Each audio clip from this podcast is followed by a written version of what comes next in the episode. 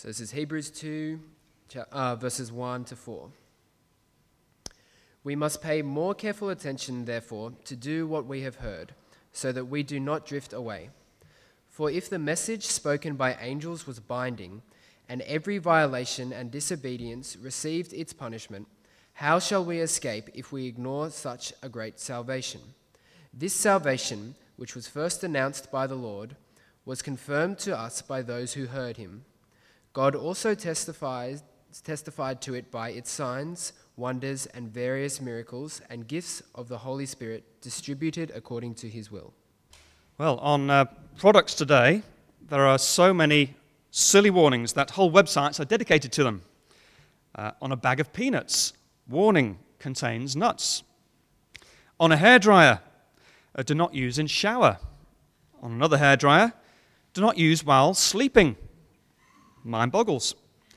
Uh, on a toner cartridge for a laser printer, do not eat toner. On a toilet brush, I like this one. On a toilet brush, do not use orally.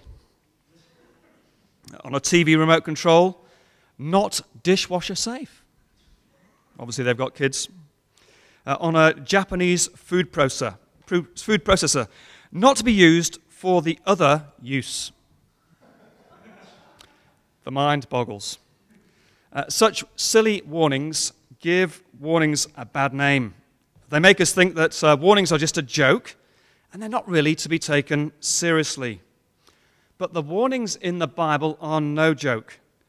And what we have in our passage today is a warning from God, and we ignore it at our peril.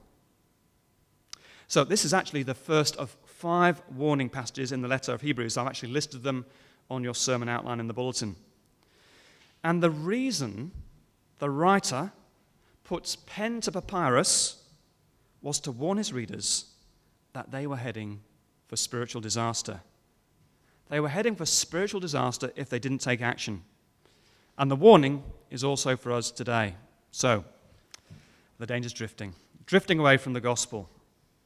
If we don't pay closer attention to it, that is what happens. We drift. And that was what was happening to these first century Christians. And it can happen also to us. Now, the word translated drifting here is actually a boating term. It's like a boat tied up to a jetty which slips its moorings and drifts gradually away, or a boat which is drifting off course because of the currents. And the point about drifting is this it is subtle. It is gradual, it goes unnoticed.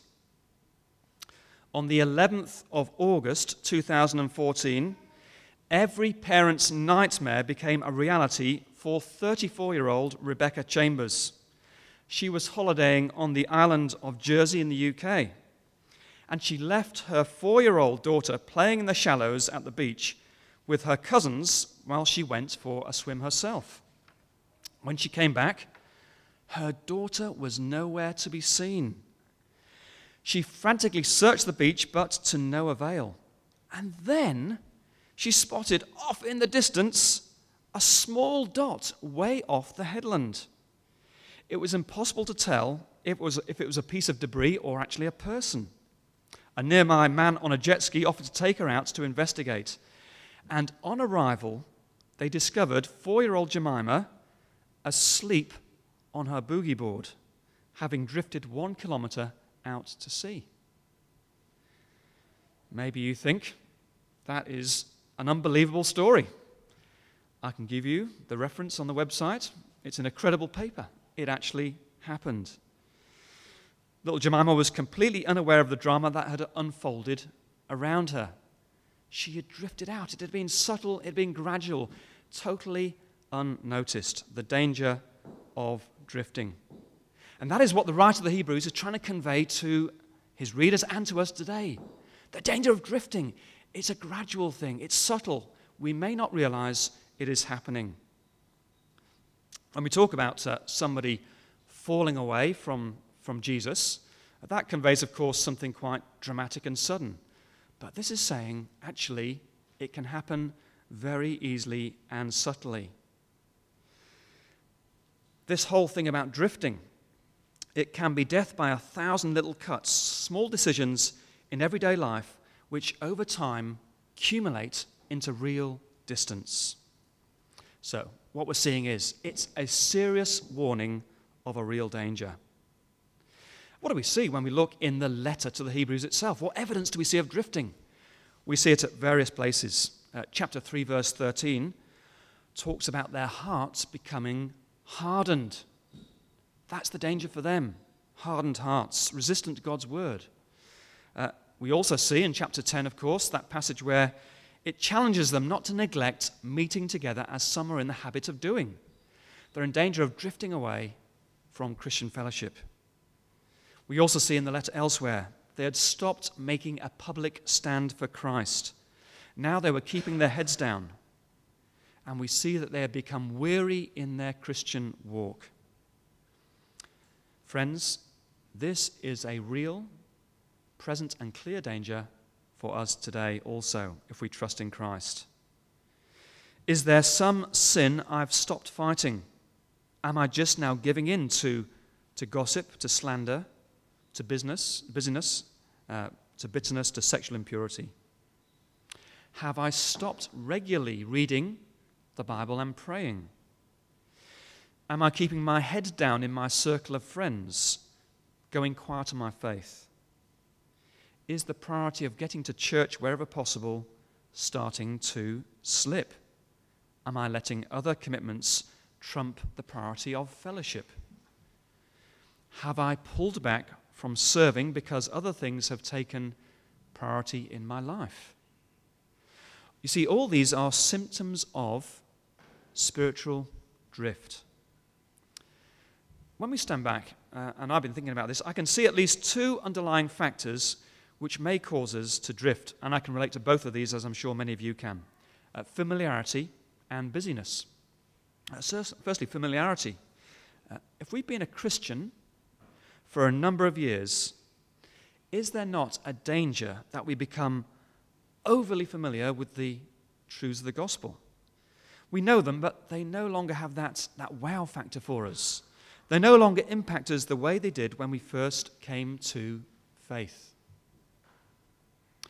Uh, on Tuesday night, I was at uh, Presbytery, and uh, one of the speakers there told us about an occasion when he was going through the gospel presentation, Two Ways to Live, with a woman from China. And uh, he got to box five and he explained that all about the resurrection. And he was going on to box six, and she stopped him. She said, Did I just hear you correctly? Are you really serious? A person came back to life after death. And he said, Yes. And for him, of course, the resurrection had become just a fact which he had now accepted. He had lost a sense of the wonder of it. But for this woman who had heard it for the very first time, she realized how utterly amazing and mind blowing that was. Are we not in danger of losing some of the wow factor of the gospel? Uh, secondness, uh, second, uh, busyness. We are so busy that, with so many things that maybe sometimes they're in danger of throwing us off course.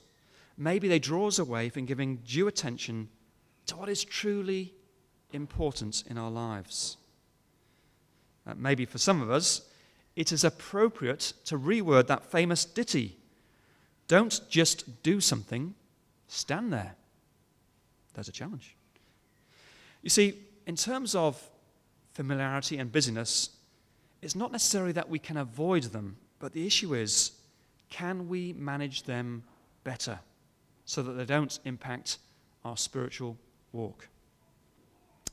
Now, uh, the seriousness of drifting becomes apparent when we trace its trajectory to its endpoint, to its goal, and that is God's eternal judgment. So, firstly, we've seen the danger of drifting. Now we see the warning of woe. You see, if drifting is not checked, then ultimately it means we're without hope and we're without excuse. Firstly, uh, we're without hope. It's helpful to remember that salvation is both present and future. When we put our trust in Christ, we are saved and we will be saved. So, firstly, uh, there is a present reality to our salvation.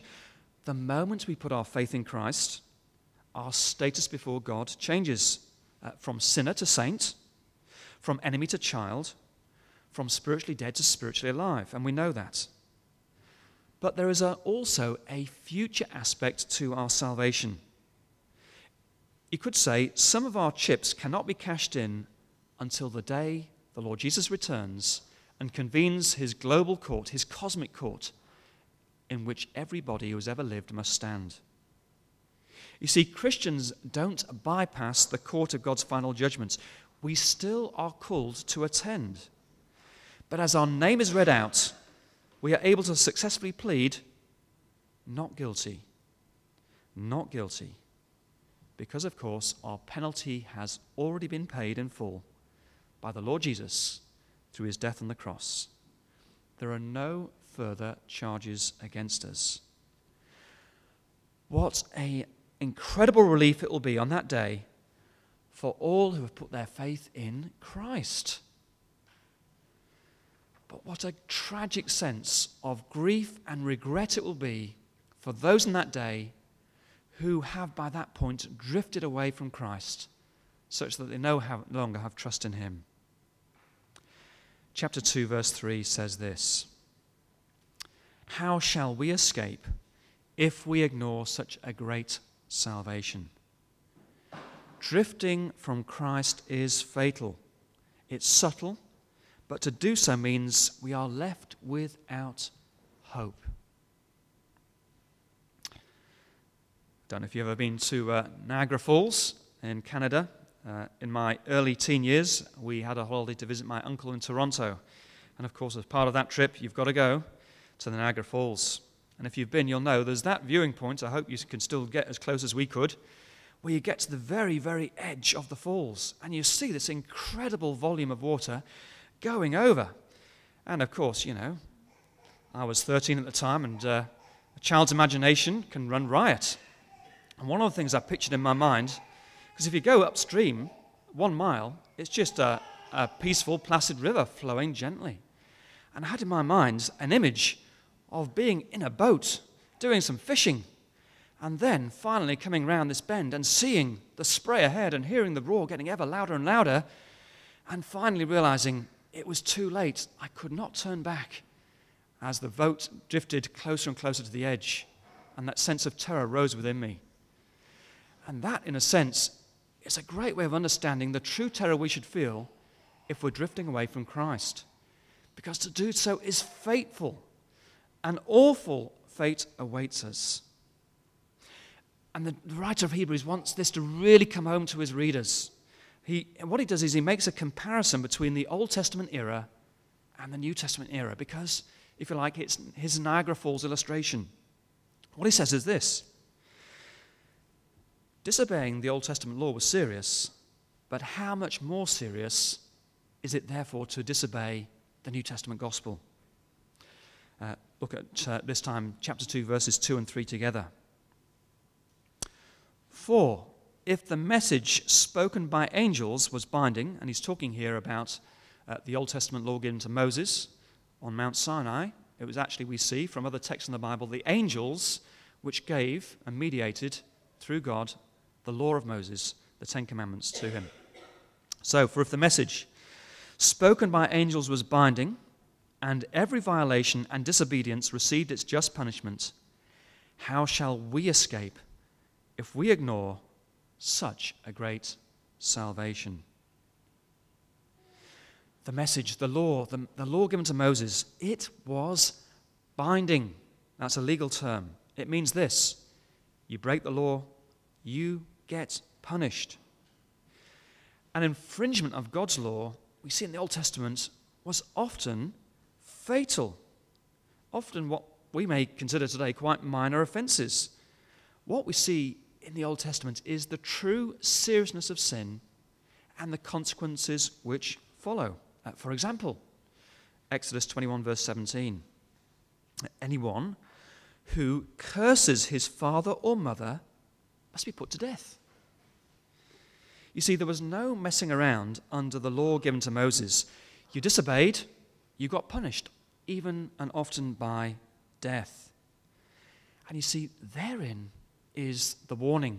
That's the, the Niagara illustration, because nothing has changed. The wages of sin is still death.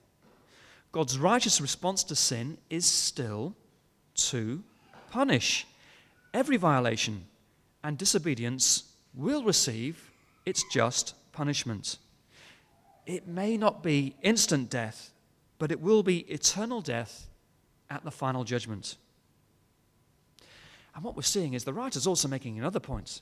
He's saying, hey, the Old Testament law was delivered by the angels, but the New Testament gospel has been delivered by God's Son Himself. If we drift from Him and His message, there is absolutely no hope. So you see, firstly, he's saying, hey, there's no hope if we drift from Christ. Secondly, he's saying, there is no excuse. Now, uh, we don't know for sure who the writer was of Hebrews. We covered that in our first sermon. But uh, when you see the case he puts together, you think, did he have a legal background? Was he a barrister? Because the case he argues, it's one which I wouldn't want to try and argue against myself.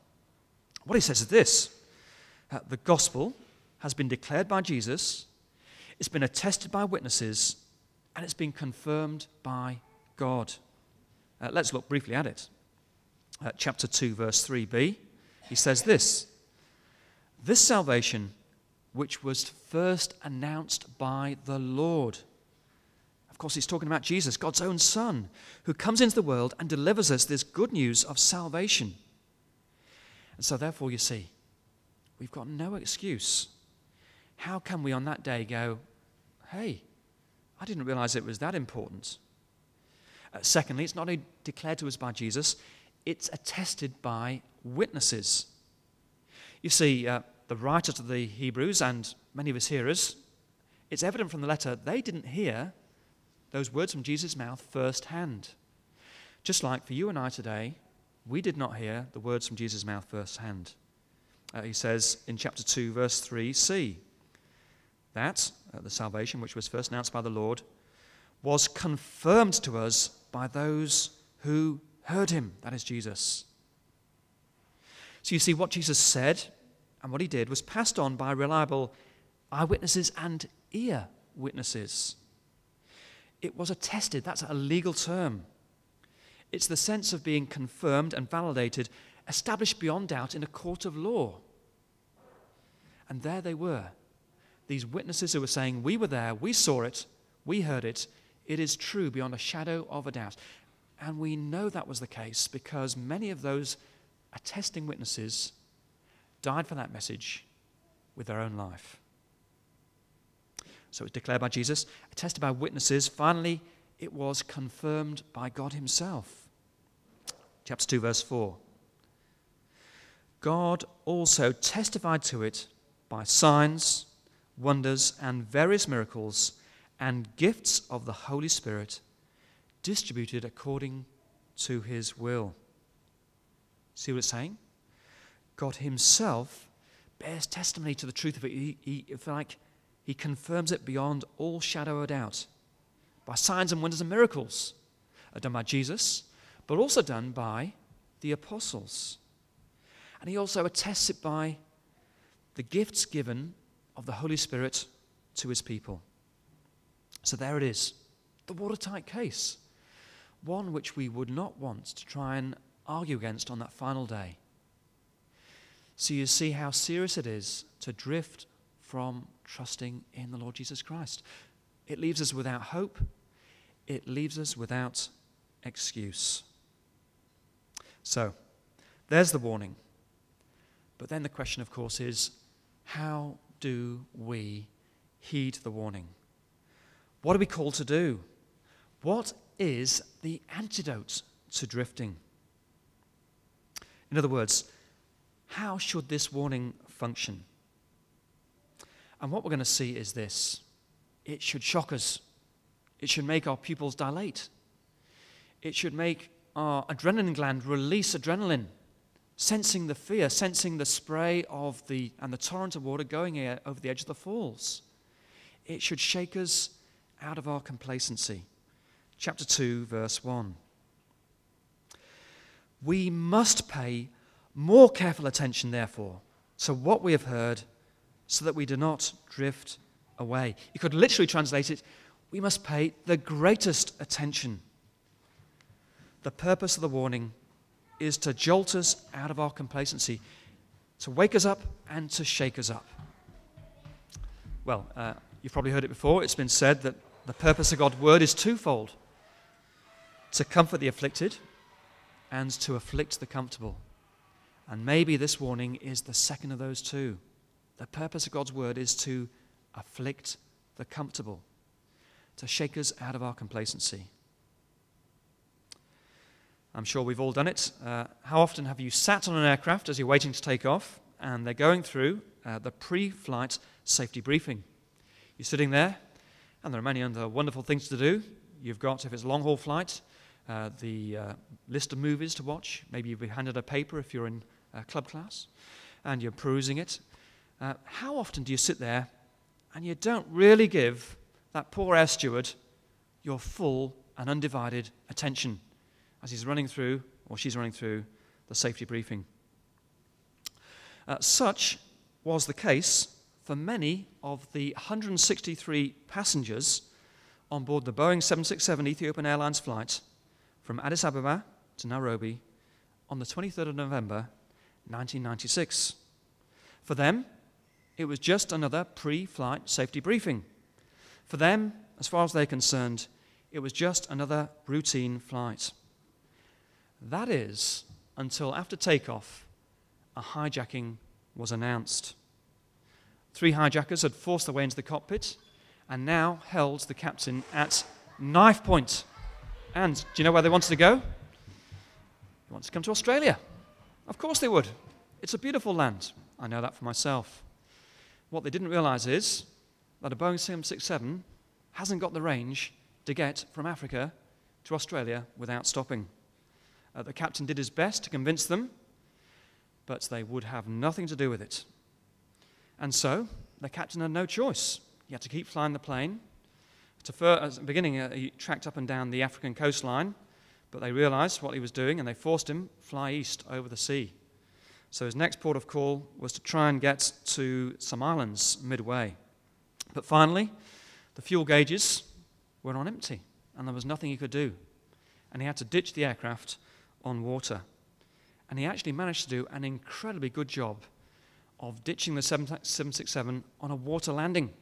It was actually, you've probably seen it on YouTube. Uh, it was incredibly captured on film by a tourist on the beach of an island near where the aircraft was ditching. Well, in spite of him landing the aircraft on water and uh, doing a very good job of that, tragically, many of the passengers lost their lives that day. And it was only discovered later why that was. And the reason was this many of the passengers had failed to heed the pre flight safety briefing, which said, in the event of landing on water, only inflate your life jacket after you have left the aircraft. Many of them panicked. They had the life jackets on. They inflated them prior to departing the aircraft. The water came in, and many of them were trapped against the ceiling panels because they hadn't listened to the briefing. How tragic. Just imagine if, when they knew they were going to ditch, there had been time to run through once again the pre flight safety briefing. How much attention do you think they would then have paid to that briefing? They would have been riveted. They would have listened to it knowing that every word could be the difference between life and death for them. And such is the sense of what the writer is trying to get across to us now. He's trying to say, listen carefully to God's word. You must pay more careful attention, therefore, to what we have heard so that we do not drift away. Did you notice how he pictures that? If you're a, a grammatical person, uh, to use the official term, he doesn't use the second person plural. He doesn't say you must pay more attention. He uses the first person plural. He says we must pay more careful attention. He includes himself, and therefore I include myself as well as yourselves. And therefore, as we close, some questions to aid my and your self reflection. Firstly, in regards to God's Word, is there any danger that I am drifting from God's Word? Uh, through familiarity, am I in danger of losing some of the wonder of it being God's living Word to me? Do I still cherish and respect it as the precious Word of the living God? Uh, does it still encourage me? Does it still challenge me? Does it still change me? Has it still got traction in my life? Am I maintaining the priority of reading it with myself and, if we've got kids, with them each day? Am I still maintaining the priority of studying it with others in midweek groups together? And thinking through how should this change me? Am I preparing my heart before coming to church by reading the sermon passage beforehand? When I'm preaching, I score right on that one. Secondly, uh, the area of sin in our life. Is there any danger that I am drifting such that I'm becoming desensitized to sin in my life? Does my sin still grieve me as, I, as it does the Holy Spirit? Am I still crying out to God afresh, Please, God, help me to kill off this sin in my life? Am I taking practical steps after careful reflection to try and counter sinful tendencies which keep repeating themselves? Thirdly, the area of Christian fellowship. Is there a danger that I am drifting from engaging in regular, true, and deep Christian fellowship? Do other commitments sometimes trump me meeting together with God's people on Sunday and midweek? Am I getting to church in good time such that I'm in the headspace to meaningfully engage in the service? See, that's part of the idea behind this breakfast we do once a month at the moment to try and prime the pump, to help us realize how good it is, firstly, to have time to talk to each other, but secondly, when the service starts, just to, have, to be there and to be ready and to be in the right headspace. And if you've been involved in the breakfast that last time and this, you'll have noticed, I'm sure, there's a difference in the tone and atmosphere of the service when it starts. Because more of us are here on time and we can all start together and we're in the right headspace. Is there any danger that busyness is eroding the priority of quality Christian fellowship? And finally, the area of the greatness of Christ. Is there any danger that I am drifting from a sense of wonder at the gospel? Is the gospel becoming so familiar to me that in my heart, it's no longer touching me, it's no longer amazing me. Is the greatness of what Christ has done for me and who he is still really impacting my heart? Am I praying, please God, give me a fresh sense of amazement and wonder of what the Lord Jesus has done for me? Am I speaking to other people saying, How do you keep yourself fresh? When I'm finding I'm getting stale as a Christian, am I honest with my close friends saying, I am feeling stale? What do you do when you feel stale? What resources do you have which may encourage me as well? This was a real danger for those first century Jewish Christians. They were losing a sense of the greatness of the gospel. They were slipping away, drifting away gradually from the wow of who Jesus was and from the priority of trusting him. It was a fatal danger for them. It's a fatal danger for me. And it's a fatal danger for each of us here today. May the Lord Jesus impress on us what that means for each of us. For each of us, it will be something different. But may the Lord Jesus impress on our hearts what he would have us do in response to his word today. Shall we pray?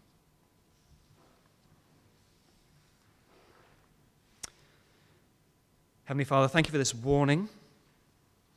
This passage, which in many ways is a hard passage to hear, challenging, confronting in many ways, but nevertheless, passage which is for our good, which is for our blessing, warning us of that fateful but easy danger of drifting. Please, we pray, may you use this passage in our hearts and lives, each of us in different ways, but to show us maybe where the areas of our lives where we're in danger of drifting away. And please also then, through your Spirit and through other Christians who can support us and encourage us, and through the work of your word, help us to move forward with renewed focus in the Christian lives and with a deeper sense of joy and a deeper sense of appreciation of the amazing gospel that we have in our hearts through trusting in Christ. We ask this name in our name of our Lord Jesus Christ. Amen.